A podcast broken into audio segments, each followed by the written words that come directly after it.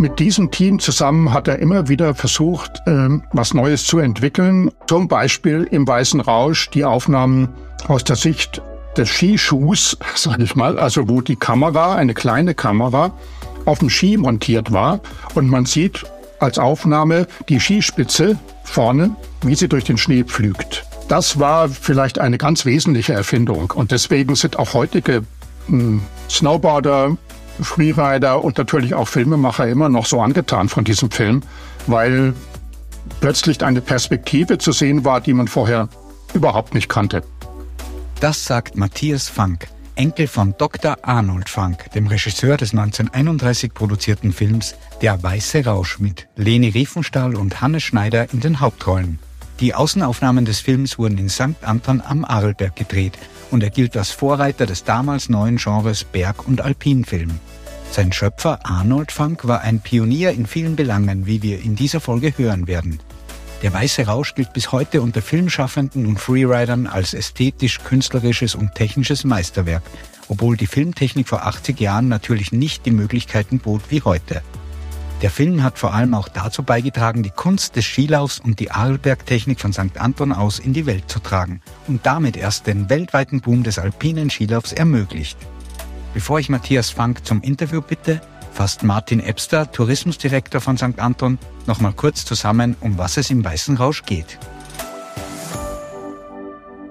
Ja, wir haben ja ähm, in Bezug auf die Skigeschichte und die Leistungen von Hannes Schneider schon darüber gesprochen, äh, dass er auch zum Schauspieler wurde. Das war einfach die Faszination dieses Sports, die Faszination des Schnees und der, der Skier und der Bewegung, äh, die Arnold Funk, einen äh, Filmregisseur und einen Produzenten in dieser Zeit, der so in der Art der Filme von Louis Trenker große epische Berggeschichten gemacht hat, dazu bewogen hat, einen Film zu drehen unter dem Titel Der weiße Rausch, der im Grunde genommen eigentlich nur gezeigt hat, wie zwei Menschen, von 50 Menschen über die Hänge des Arlbergs verfolgt werden. Das war so eine Art Fuchsjagd. Die Leni Riefenstahl, damals eine der deutschen Schauspielerinnen, und Hannes Schneider sind vorausgefahren und haben eine weiße Mütze aufgehabt und die anderen 40 bis 50 Verfolger haben die äh, Aufgabe gehabt, diese Mütze äh, sich zu holen.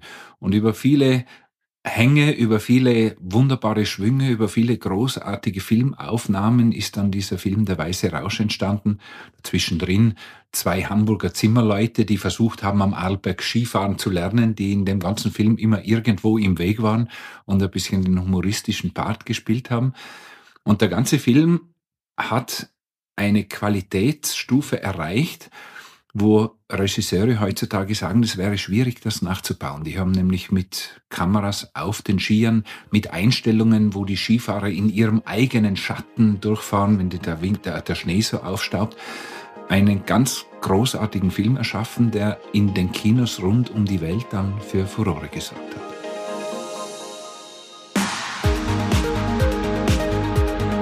Das filmische Erbe von Arnold Funk wird heute von seinem Enkel Matthias verwaltet. Ich hatte das Vergnügen, ihn zum filmischen Övre und den Pionierleistungen seines Großvaters zu befragen.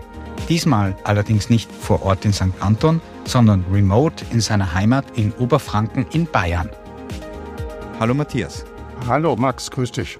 Ja, ich möchte heute mit dir ein bisschen sprechen über den Film Der Weiße Rausch, den dein äh, Großvater gemacht hat, Dr. Arnold Funk. Ähm, vielleicht zu Beginn aber noch kurz, du bist ja nicht nur Enkel von Arnold Funk, sondern du verwaltest auch sein filmisches Schaffen und sein Archiv. Und wenn man sich mit deinem Großvater beschäftigt, fällt immer wieder das Wort Pionier. Würdest du das auch so sagen? War dein Großvater ein Pionier? Das ist eine Definitionsfrage. Was ist ein Pionier? Ich meine, es gab ein paar Filmregisseure, die vor ihm ähm, Werkfilme gemacht haben, also ab 1900 etwa. Da gab es äh, ein paar Engländer, die haben dokumentiert, wie sie aufs äh, Matterhorn gestiegen sind. Aber ähm, also abendfüllende Filme mit dem Thema Berg und Bergsteigen und Skifahren, das war natürlich seine Leistung und seine Erfindung und die hat er in den nächsten ja, 12, 15 Jahren dann auch weiterentwickelt, konsequent. Ja, also man kann auch lesen, es ist quasi der Beginn eines ganzen Genres, nämlich eines Bergfilmgenres in Spielfilmdauer sozusagen. Das kann man, glaube Das kann man so sagen. Und äh, es ist, denke ich, auch so, dass dieses Genre Bergfilm etwas ganz, ganz Deutsches ist. also äh, das ist in keinem anderen Land äh, damals so gelaufen und äh, es gab eigentlich keine wichtigen Bergfilme in der ganzen Anfangszeit. Also wir reden von vor 100 Jahren etwa. Ne? Ja. ja wann hat die Karriere deines Großvaters begonnen? In den 1920er Jahren, kann man glaube ich sagen. Gut, er hat seinen allerersten Film mitgespielt. Also da war er noch nicht Regisseur, aber hat er mitgespielt 1913. Eine Besteigung des Monte Rosa auf Skiern. Und äh, das war dann auch das erste Mal, dass er hm, Filmbilder gesehen hat. Und äh, daraufhin hat er sein Geologiestudium beendet und an den Nagel gehängt und hat es angefangen, selber Filme zu machen und das ging dann 1919, 20 ging das los. Und, und woher kam die Liebe zu den Bergen oder zum, zum Bergsteigen? Wirklicherweise gibt es da einen fast religiösen Aspekt und zwar war er als Junge, als, als kleiner Junge war er schwer asthmakrank er ist äh, in der Nähe von, von äh, also in der Pfalz ist er aufgewachsen, in einer Industriestadt, Frankenthal, scheinbar sehr rauchig und sehr ungesundes Klima. Und seine Eltern haben ihn nach Davos geschickt, ins Fridericianum. Und äh, da ist er genesen von seinem Asthma und hat gleichzeitig die Berge entdeckt für sich und hat wahrscheinlich auch immer das mit seiner Genesung verbunden. Und insofern denke ich ja, ein bisschen religiös vielleicht der Hintergrund. Und das heißt also, als Schauspieler hatte er sozusagen oder als, als Darsteller den ersten Kontakt zum Medium Film. Ja, genau, 1913. Ja. Kannst du vielleicht nachvollziehen, was ihn motiviert hat, dann das wirklich als Genre sozusagen neu zu erfinden und das in ein, in ein, in ein größeres Format zu bringen, wenn er dafür eigentlich ja keine Vorbilder hatte, sondern das wirklich auch mit initiiert hat, was ihn da angetrieben hat. Also es war ganz persönlich äh, eine, eine Liebe zu den Bergen, die er eben, die vielleicht in, St. in ähm, Davos begonnen hat und äh, die er dann mehr und mehr ausgebaut hat. Er ist dann sehr, sehr guter Alpinist geworden und hat immer fotografiert, auch auf seinen Touren. Und ähm, irgendwo hat er das Bedürfnis gehabt, diese, diese Bergwelt auch den Menschen ins Tal hinunterzubringen. Mit seinen Fotos erstmal, dann mit seinen Berichten, mit seinen, mit was er geschrieben hat, aber dann eben irgendwann auch mit diesem neuen Medium Film. Also das war ja damals sehr, sehr neu, dieses Medium. Und ähm, das hat er probiert. Ob es ging, wusste er nicht. Ob es funktioniert, wusste er nicht. Aber es hat funktioniert.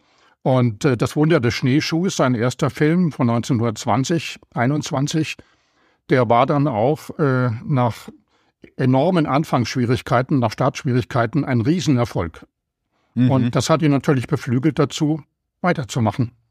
Ja, und heute sprechen wir hauptsächlich über den Weißen Rausch, der am Arlberg gedreht wurde und der heißt im Subtitel ja Die neuen Wunder des Schneeschuhs. Das bezieht sich also auf diesen ersten Film, den er gedreht hat. So ist es, genau. Und er hat dann noch einen Nachfolgefilm gemacht, 1924. Das Wunder des Schneeschuhs, zweiter Teil, hieß der. Äh, das Thema war wieder das gleiche, also eine Fuchsjagd, äh, wie sich das damals nannte. Also es gab einen Fuchs in Anführungszeichen, den eine Meute von Skifahrern verfolgen musste. Und das ist ja das auch, was im Weißen Rausch dann wieder als Thema zugrunde liegt. Übrigens äh, hat er schon beim allerersten Film, also bei Das Wunder des Schneeschuhs, mit Hannes Schneider zusammengearbeitet. Und in den, in seinen, ähm, lass überlegen, fünf folgenden Filmen war immer Hannes Schneider dabei. Und natürlich dann beim Weißen Rausch auch wieder. Genau, also Hauptdarsteller vom Weißen Rausch sind Hannes Schneider und Leni Riefenstahl. Und über Hannes Schneider haben wir in den letzten Folgen schon vieles gehört, ähm, weil er als Pionier und Erfinder des alpinen Skilaufs äh, auch gilt. Wie kam diese Beziehung zustande? Wie kam dein Großvater nach St. Anton und zu Hannes Schneider? Er hat wohl von ihm gehört, als er ähm, angefangen hat, das Wunder des Schneeschuhs zu drehen und äh, keinen Skifahrer gefunden hat, der äh, seine ästhetischen äh, Ansprüche äh, erfüllt hat, weil von Anfang an hat mein Großvater auf die Ästhetik des Bildes geachtet. Das heißt, es gab da, wenn man sich das so vorstellen mag, die weiße Leinwand, der Schnee, der Schneehang, Mhm. Und äh, in diesen Hang, in diesen weißen Hang, in diese Leinwand haben die Skifahrer ihre, ihre Figuren gezeichnet.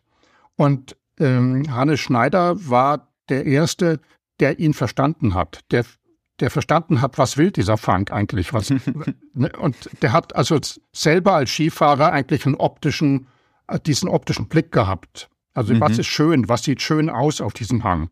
Und äh, das, diese Zusammenarbeit, ja, die ging beim Wunder des Schneeschuhs los. Wie er genau zu ihm gekommen ist, weiß ich nicht. Wahrscheinlich über die Presse irgendwie gehört, dass der da diese Skischule gegründet hat. Das war ja 1920, als Hannes Schneider die Skischule gegründet hat in St. Anton. Mhm. Und dann hat er ihn wohl gebeten, äh, in Schwarzwald zu kommen, wo er damals gelebt hat, also mein Großvater. Und dann haben sie die ersten Probeaufnahmen gemacht und dann hat's geschnackelt und dann hat es auch immer funktioniert hinterher. Ja, weil nur weil man ein guter Skifahrer ist, wie Hannes Schneider, muss man nicht unbedingt auch ein Schauspieltalent haben, aber das hat er wohl auch mitgebracht und deine Großvater Das hat er wohl mitgebracht, ja. Kann man so sagen, ja. Diese Ästhetik, die du eben beschrieben hast, die deinem Großvater so wichtig war, ähm, die musste er ja technisch einfangen. Und das war, wenn wir jetzt von den 1920er, 30er Jahren reden, ja weit nicht so einfach wie heute. Heutzutage gibt es Drohnen, es gibt äh, GoPros, es gibt Bildstabilisatoren und so weiter. Jetzt gilt aber selbst unter Experten der Film Der Weiße Rausch immer noch als Art Pionierfilm dieser Kamerafahrten, auch was den Wintersport und den, den Bergfilm betrifft, wo manche sogar sagen, sie wüssten gar nicht, wie sie das heute eigentlich ähm, realisieren sollten oder sie müssten lange überlegen, selbst mit heutiger Technik.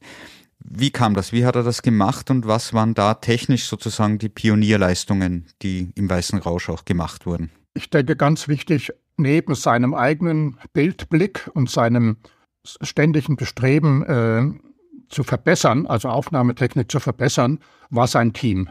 Das muss man, glaube ich, ganz, ganz deutlich sagen. Er hatte über viele Jahre ein verhältnismäßig gleichbleibendes Team von Kameraleuten, Kameraassistenten und natürlich auch Helfern, und mit diesem Team zusammen hat er immer wieder versucht, ähm, was Neues zu entwickeln und ähm, dieses Entwickelte dann auch weiterzuentwickeln wieder. Zum Beispiel im Weißen Rausch die Aufnahmen aus der Sicht des Skischuhs, sage ich mal, also wo die Kamera, eine kleine Kamera, auf dem Ski montiert war und man sieht als Aufnahme die Skispitze vorne, wie sie durch den Schnee pflügt. Ähm, mhm. Das war, wenn du so willst, eine, ein Vorläufer von, von der GoPro, von, vom Hero, ähm, von diesen ganz kleinen Kameras, die es heute gibt und mit denen man ja ganz viel machen kann. Diese Kamera war immer noch verhältnismäßig groß an dem, was man heute kennt, aber sie hatte ein Federwerk und man konnte dieses Federwerk aufziehen, wie, wie ein Wecker, und dann liefen äh, frag mich jetzt nicht genau, ich glaube 300 Meter Film, also zwei, drei Minuten Film liefen dann durch, durch die Kamera. Mhm. Also äh, 35 Millimeter Film. Wir reden ja von Film. Wir reden ja noch nicht von Video und von digital und so weiter. Na, klar. Und ähm, das hatte, da musste man immer wieder aufziehen natürlich. Nach wenigen Minuten musste man wieder aufziehen und dann konnte der Skifahrer weiterfahren oder eine neue Einstellung machen. Und das war vielleicht eine ganz wesentliche Erfindung. Und deswegen sind auch heutige hm, Snowboarder, Freerider und natürlich auch Filmemacher immer noch so angetan von diesem Film, weil plötzlich eine Perspektive zu sehen war, die man vorher überhaupt nicht kannte. Ja, äh, was erstaunlich ist auch für mich jetzt, man braucht da ja auch eine ganz klare Vision, was man sehen will, weil, wie du gerade beschrieben hast, das war analoger Film, das heißt, ähm, es gab keinen Vorschau-Monitor und auch keine Speicherkarte. Das heißt, man kann sich das Ergebnis äh, eigentlich nur vorstellen, sozusagen, weil man konnte es ja nicht gleich anschauen. Der Film musste ja erstmal entwickeln werden, um zu sehen überhaupt, war das jetzt gut oder wie sieht das aus? Das heißt, war da wahrscheinlich sehr viel ähm, äh, Trial and Error, also sozusagen ausprobieren und nochmal probieren und nochmal probieren dabei.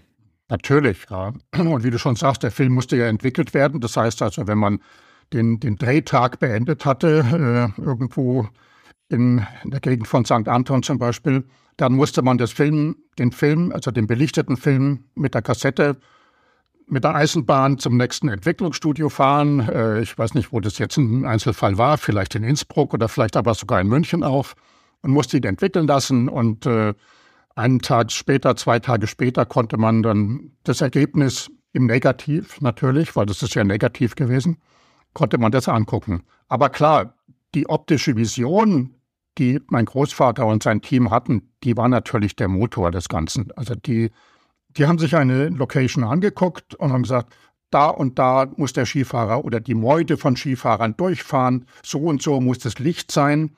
Zum Beispiel, ich sage nochmal, am Nordhang ganz besonders wichtig, weil mhm. da irgendwann das Streiflicht über diesen Hang drüber äh, gegangen ist und dann die Skifahrer in ihren, mit den, mit den Schneewolken und mit den, den Bewegungen ganz besonders schön rausgeholt hat. Aber das musste natürlich alles ausprobiert werden und äh, vorausgesehen werden auch. Und dann war es natürlich noch ganz, ganz entscheidend, dass die Hänge noch lange nicht so belebt und verspurt waren mhm. wie heute. Ja. Also mein Großvater ist dann immer ganz, ganz früh morgens schon raus und hat geguckt, Mensch, welche Hänge sind noch ganz clean, ganz rein. Äh, da machen wir das. Und äh, da gab es natürlich noch keinen Lift. Also der erste Lift in St. Anton ist, glaube ich, 34 gebaut worden, soviel ich weiß. Weil du jetzt auch beschrieben hast, das Licht ähm, war ihm ganz wichtig und das finde ich eben auch, wenn man den Film sieht, dass es ein künstlerischen Ansatz auch hat, auf jeden Fall. Also, dass man, dass es jetzt nicht darum geht, dass das wie in einer Berichterstattung oder in dem Skirennen alles perfekt ausgeleuchtet ist, im Sinne, dass alles gleich hell ist, sondern er hat dieses, wie du gesagt hast, Streulicht wahrscheinlich auch bewusst genutzt, um, um Stimmungen auch ähm, mit dem Licht zu erzeugen, aus Licht und Schatten.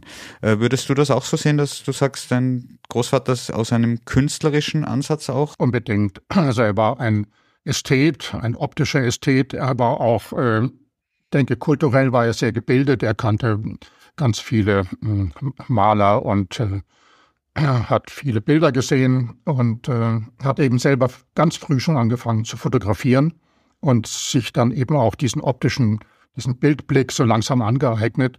Und die, sein Bestreben, diese Schönheit und den Glanz der Berge äh, in die Kinos zu bringen, vor ein Publikum zu bringen, das hat natürlich bedingt, dass die Sachen auch schön waren und dass die dem Zeitgeist entsprechend verstanden und, und äh, honoriert worden sind. Mhm. Aber mein Großvater war ein Ästhet, mit Sicherheit.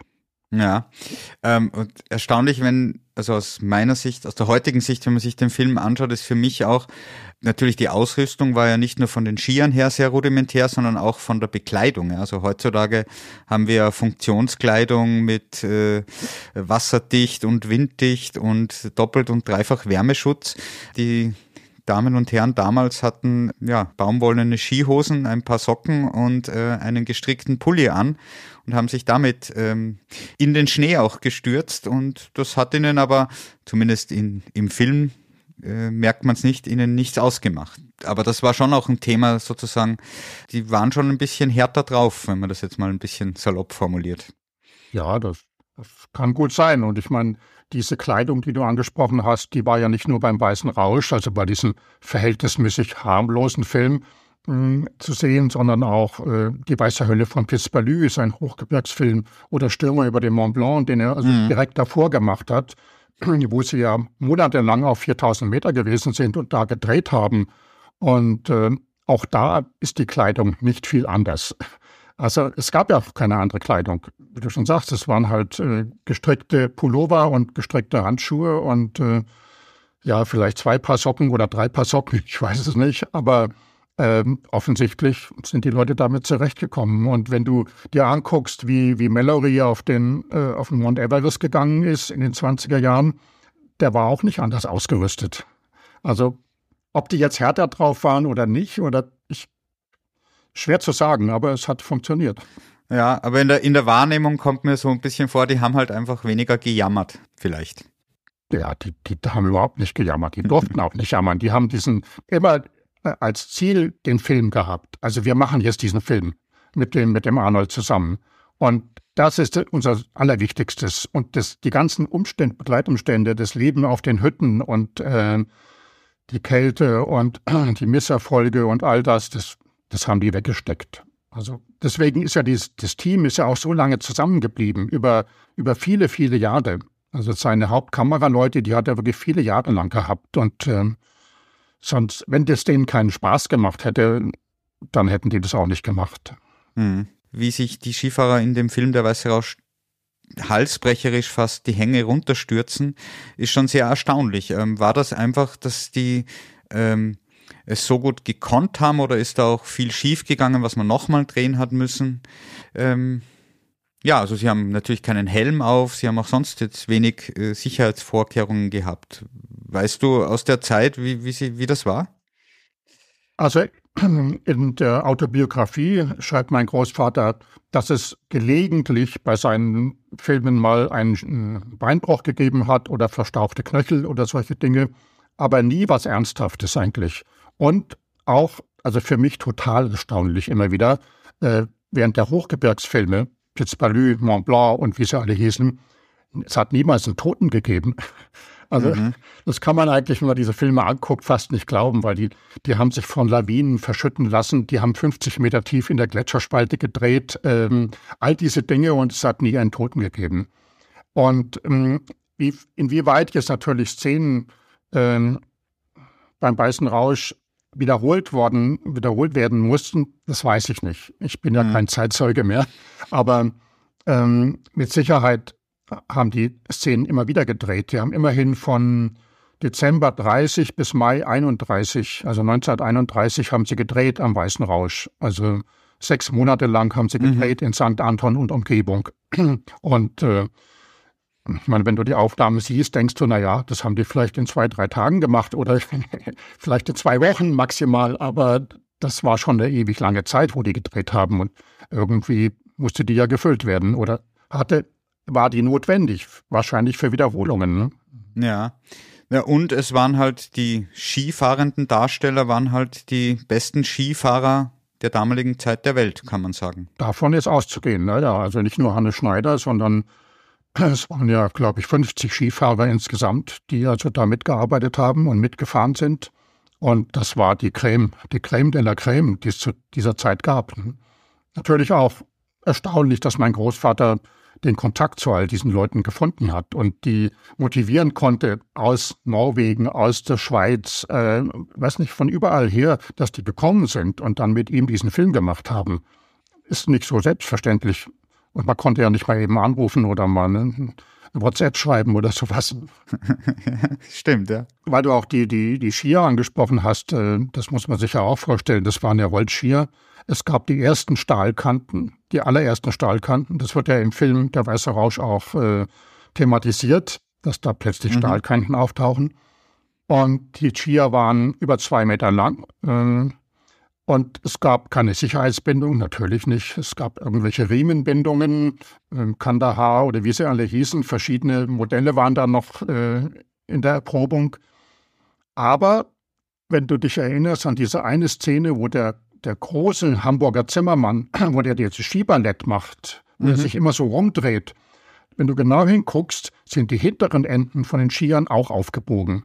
Ah, okay. Also wie. Also das war eigentlich schon ein Trickski, kann man ja, sagen. Genau. Ne? Ja. ja. den hat er bauen, den hat er bauen lassen, also diese Skier. Ne?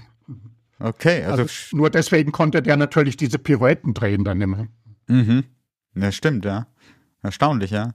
Und die, und die Pisten waren ja auch nicht präpariert. Das äh, darf man ja auch nicht Nein, vergessen. Ne? Natürlich nicht. Klar. Ja. Äh, und würdest du sagen, oder wie würdest du die Bedeutung des Films Der Weiße Rausch oder auch die anderen Filme deines Großvaters für die Entwicklung des Skisports sehen? Ich bin sicher, dass es einen riesen Einfluss hatte auf die Entwicklung des Skisports. Und es gibt äh, einzelne wissenschaftliche Arbeiten, historische Arbeiten, die das untersucht haben und äh, dann auch eben dokumentiert haben, dass zum Beispiel ein großes Münchner Sporthaus äh, angeregt durch den Weißen Rausch Sonder, äh, also Zug, Eisenbahn-Sonderfahrten in die Alpen organisiert hat. Und das war alles so ganz kurz nach dem Weißen Rausch. Also besonders der Weiße, Rausch hat mit Sicherheit einen riesen Einfluss auf die Entwicklung der Skigebiete in den Alpen gehabt. Und ich glaube, speziell St. Anton weiß das ja auch und äh, weiß es auch zu schätzen. Unter anderem ja auch deswegen, weil sie ihr verrücktes Skirennen zum Saisonende, hm, was da immer läuft mit 555 Teilnehmern, glaube ich, äh, auch der Weiße Rausch nennen. Also das ist schon eine Hommage an diesen Film und äh, die, die wissen das zu schätzen. Jetzt habe ich noch was, was mich als Audioproduzent natürlich wahnsinnig interessiert. Ich habe gelesen, der Weiße Rausch war ja auch einer der ersten Tonfilme. Nicht nur deines Großvaters, sondern überhaupt in der deutschen Filmgeschichte. Bis 1929 hat mein Großvater Stummfilme gedreht. Also das war vorher gab es gab ja nur Stummfilme zu der Zeit. Also es gab noch keine Tontechnik, die wirklich professionell eingesetzt werden konnte. 1929 ist, glaube ich, überhaupt der allererste Tonfilm erst entstanden. Äh, The Jazz Singer, ein amerikanischer Tonfilm. Und mh, die Stürme über den Mont Blanc, die 1930 entstanden sind, dieser Hochgebirgsfilm von meinem Großvater, war sein erster Tonfilm. Also das heißt, wo wirklich dann der, der Besucher im Kino Bild und Ton synchron sehen konnte und wo es auch keine Notwendigkeit mehr gab, zum Beispiel einen Pianisten mit auf die Bühne zu setzen, der den Film begleitet hat oder ein Ensemble oder was auch immer dann die Tonfilme ja begleitet hat über, über viele, viele, viele Jahre vorher.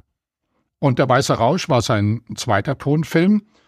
Ähm, das Schöne am Tonfilm ist halt, dass auch äh, endlich dann eine, eine speziell geschriebene Musik für diesen Film existieren konnte.